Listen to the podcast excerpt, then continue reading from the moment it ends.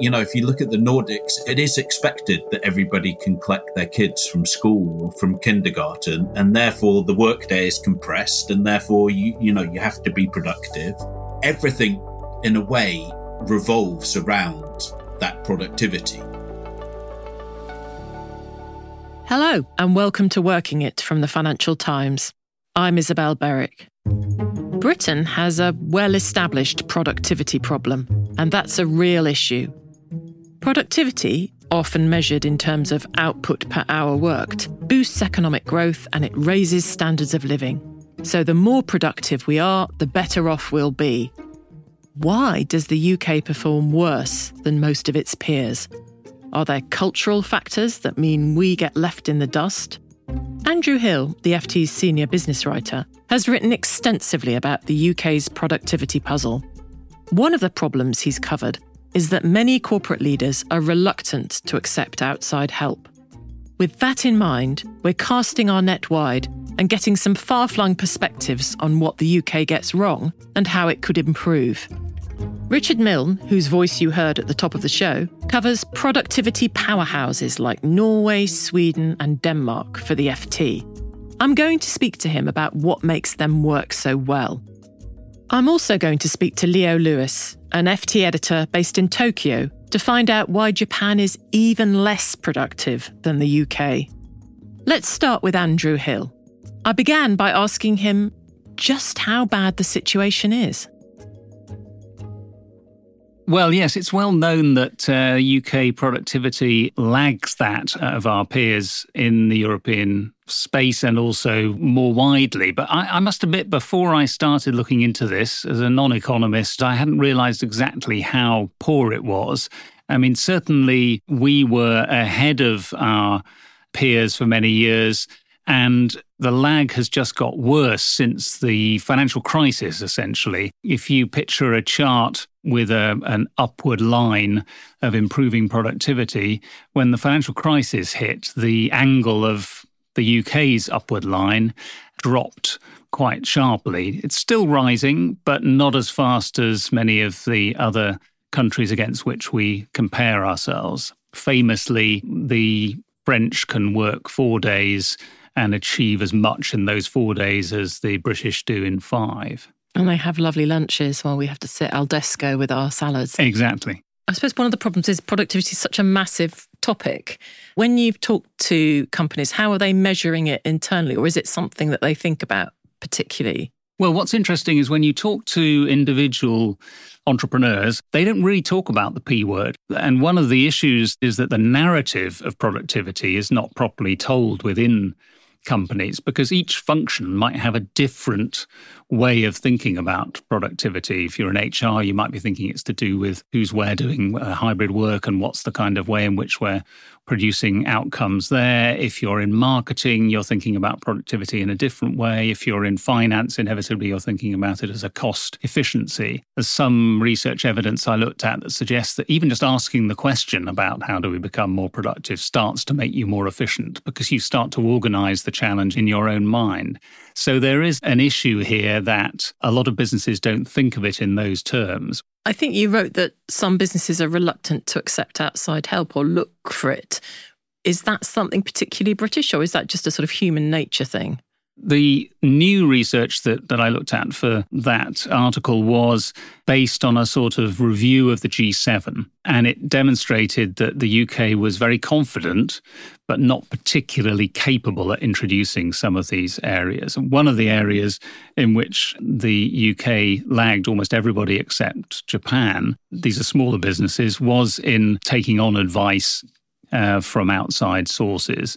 And the further consequences of that is that businesses that don't take this outside advice then don't know sufficiently well how their business is going to perform in future. So they underperform in predicting their own future performance and even in predicting what GDP is going to be doing in the UK in future, according so, to some research. So, Andrew, one stereotype about the Brits is that we're quite an unexpressive people. You know, do you think firms are bad at communicating relative to counterparts in other countries? Is that part of the problem? The British reserve. You think there's a there's an aloofness about communicating what the issues are. I'm not sure you could go that far, but I think there's clearly a, a risk that if you don't communicate what you want and you don't have an open line of feedback, probably a two way feedback, things get misunderstood. Uh, a lot of what improves productivity is better training, and a lot of training is about communicating things that you want done in future. There are structural reasons for the UK's poor productivity, like chronic underinvestment. But like Andrew, I'm more interested in the human issues here. We Brits don't tend to talk about productivity in a very clear way. In some cases, we don't even really know what it means, nor are we likely to seek help from experts and outside sources. I think I'm starting to get a handle on the great British productivity mystery. So, what can we learn from other countries? I asked Richard in Oslo and Leo in Tokyo for their thoughts. I started by asking Leo if the image some of us have of Japanese working culture as being long hours and strict hierarchies is actually fair. I think that perception has got a lot of truth to it. You know, the concept of death by overwork is a legal Japanese concept, and it's there for a reason, which is that because corporate Japan wasn't terribly good at sort of measuring work. It all just came down to how long you would work for. And so, in order to sort of demonstrate that people were were working hard, they just worked long, and um, the companies kind of uh, rolled with it, and and it did form the culture. The one thing I would say now is that I think we're starting to see real real change as people who weren't working in that period of, of very high growth you know, are coming through as, as the as the senior managers of, of corporate Japan and realizing that the way that the previous generations did it wasn't necessarily the most productive or, or even the most uh, healthy. Richard, the Nordics are famously productive. What's their secret? Yeah, well, uh, just what Leo was saying about death at work, I don't think there's any danger of that in the Nordics, really. It's, uh, you know, expected that everybody can collect their kids from school or from kindergarten, and therefore the workday is compressed, and therefore, you, you know, you have to be productive. Everything in a way revolves around that productivity. That's really interesting. Leo, Japan has a reputation as a very high tech place, and it would make sense that a really high tech economy would be productive. So, why isn't that the case in Japan? Funny enough, Japan was very slow to introduce the internet and then subsequent to that sort of digitization into the workplace. And so a lot of it really was to do with this, this sort of quite fuddy duddy segment of, of corporate Japan that just didn't jump onto the internet as quickly as those equivalent generations did in, in other countries and paid the price for it, you know. So there's an issue with efficiency, maybe, but I would think there's also a lot of obligatory time spent at your desk or with colleagues, even if you're not working. Is that right, Leo? The idea of kind of post work drinking and post work eating was sort of again very embedded for a very very long time. And and it, it just sort of stretches the day and it stretches time. And in the end it wasn't until funny enough the global financial crisis when entertainment budgets got slashed and those post-work drinks with the boss just sort of stopped. And it started to have a an impact on the the length of people's days. At the very least people are going home earlier the government installed a plan. It's called Premium Friday. Once a month, everyone would knock off early and go out drinking or do whatever they want. But the point was the day ended early. And the first month, it was sort of a success. A second month, everyone forgot about it, and by the third, it was completely back to normal. The whole, the whole plan was a, was abandoned. So it literally got three months of of this brilliant idea, and then it's all back to normal. So yeah, if, if you say Premium Friday now, it's basically the punchline of a joke in Japan. Well, premium, premium Friday sounds like every Friday uh, here, to be honest. I mean, plenty of people now go on a Thursday afternoon to their hytte, their, their cabin uh, in the mountain or by the sea and work, you know, four day week. So, uh, not called Premium Friday, but could be. Where's your cabin, Richard? Uh, we don't have one. No, my cabin is is here in my house. So, uh, does the FT not have a, a cabin. On- no, sadly, a previous, previous, previous Nordic bureau chief who had his own island in the Stockholm archipelago. Now it's all. Um, uh, now it's all. Sadly, productivity has increased so much that um, I'm just in a city centre flat.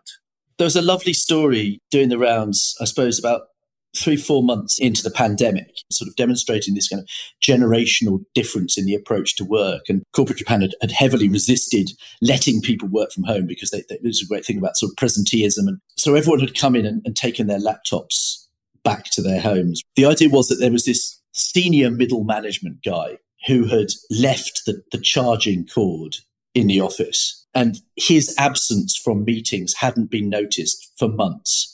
And this kind of story, uh, whether apocryphal or not, it didn't matter because so many young people in Japan instantly thought, well, that could happen at my company. There's definitely a guy who's sort of middle management, doesn't know how to use a computer, isn't engaged, and he could easily have left his cord in the office and nobody would care or notice his absence. And, and it's just this sort of idea that productivity is dragged down by that kind of person. Whereas, you know, everyone's sort of in their sort of 20s and 30s working incredibly hard, but then there's this sort of lazy generation dragging the average down. I love that actual visualization of the productivity lag. right. And I wanted to talk to you both. Um, something Andrew Hill talked about is that British managers are particularly reluctant to ask for outside help.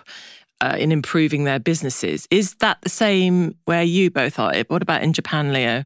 Yeah, certainly still a rarity there isn't actually very much in the way of a, a lot of labour market liquidity. So you've not got a huge volume of, of mid career hires. So you haven't even got what you've got in the UK, which is you know expertise coming in because there is liquidity between companies and therefore sort of experience coming in that way. You know, Japanese companies are, are quite insular in, in, their hiring and, and you know they hire graduates and they, they let those graduates sort of work their way up through through the company and so it's still a real gap, uh, I think, in, in, terms of asking for outside assistance. I don't think that has evolved yet as a as a serious factor.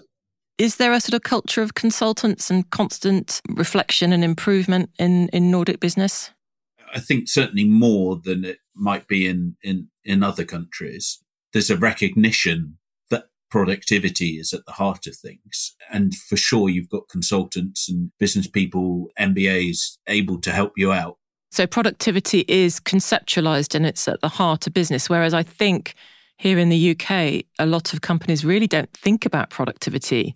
Leo, do people talk about productivity in Japan? White collar productivity, it really is just one of those things that gets talked about in the negative. So people just go, well, look look how badly we're doing at this. But then it doesn't sort of become a series of changes or, or, or obligations to to do anything about it. It's just a kind of hand wringing, and and I think there's just a, a real disjoint there that people find it very difficult to to span that gap. No, I see that. And I wanted to ask you both what stands out in terms of the countries where you both live and have lived for a long time compared to how we do things in the UK there is the Nordic sense of consensus. You know, there's a much less sort of leader led culture here. It's the boss can't just say something and the whole organization jumps to it. Everybody needs to be on board. But at the same time, once that's the case, everybody pulls in the same direction. And in Japan, Leo? Japan essentially didn't raise wages in a significant way in any part of the economy uh, for the better part of 20 years. And so I think once that idea bedded in, that look, it doesn't really matter what you do, you're not going to get paid more. You do get this kind of slight shoulder slump of there presumably are ways we could raise productivity. But given that nothing seems to make any difference to our, our wages across the board, you know, what's the point? That's a very good point. And finally, I just wanted to talk about communication because it's a huge part of productivity because you need to be able to speak clearly about what needs to be done. Is that something the Nordics do well, Richard?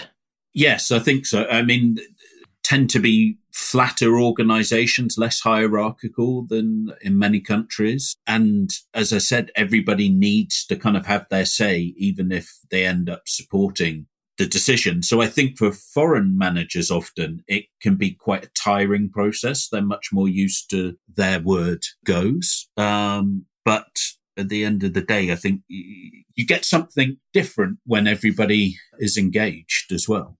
Is this generational thing coming to pass with communication as well in Japan? Is it improving? Well, I suppose, you know, Richard talking about flatter organizations, the classic Japanese setup is, is still very much the opposite of that. It is quite hierarchical. And again, it was fascinating to see what, what happened in that in that period during the pandemic, when you had multiple faces across the screen of these meetings, often with quite senior managers who wouldn't normally have attended a physical meeting. It, it, it sort of flattened everything uh, in a way that a lot of Japanese companies weren't used to. You know, a much more senior person would talk to a junior person across the screen in Zoom. And it was like, oh, hang on a minute. We can genuinely communicate very well uh, between that level and, and that level without having to go through that, that middle level. And there was kind of little glimpses that we got when, when things turned abnormal, little glimpses of clear ways through some of these hierarchies that still hold sway at, at Japanese companies. And so th- those hierarchies are still in place. But there was this fascinating glimpse of, of a world where they might not do so. And I think enough people saw that to realize that actually there is an alternative around the corner. You know. I can't wait to see how that plays out. Richard and Leo, thank you so much for coming on. I really appreciate it. Thanks a lot. Absolute pleasure. Productivity is such a puzzle. There are loads of different moving parts, but some things have come out really clearly from the discussions in this episode. Using tech efficiently, and that's only going to get better. Investment in businesses, but also high wages and respect for workers as people. I think we all work better when we feel that we're working for something, you know, for a purpose. And just being at your desk for long hours in a strict hierarchy, I mean, that's not going to make you work harder or better. So maybe we should take a leaf out of the Nordics book. Work shorter hours but make them smarter and just give ourselves a bit more room in our lives for actual living. Thanks to Andrew Hill, Leo Lewis, and Richard Milne for this episode. If you're an FT subscriber, please sign up for the Working It newsletter. We've got the best workplace and management stories from across the FT, plus the Office Therapy Advice column. Sign up at ft.com forward slash newsletters. I've put a link in the show notes. This episode of Working It was produced by Mischa Frankl-Duval and mixed by Simon Panayi. Manuela Saragosa is the executive producer, and Cheryl Brumley is the FT's global head of audio. Thanks for listening.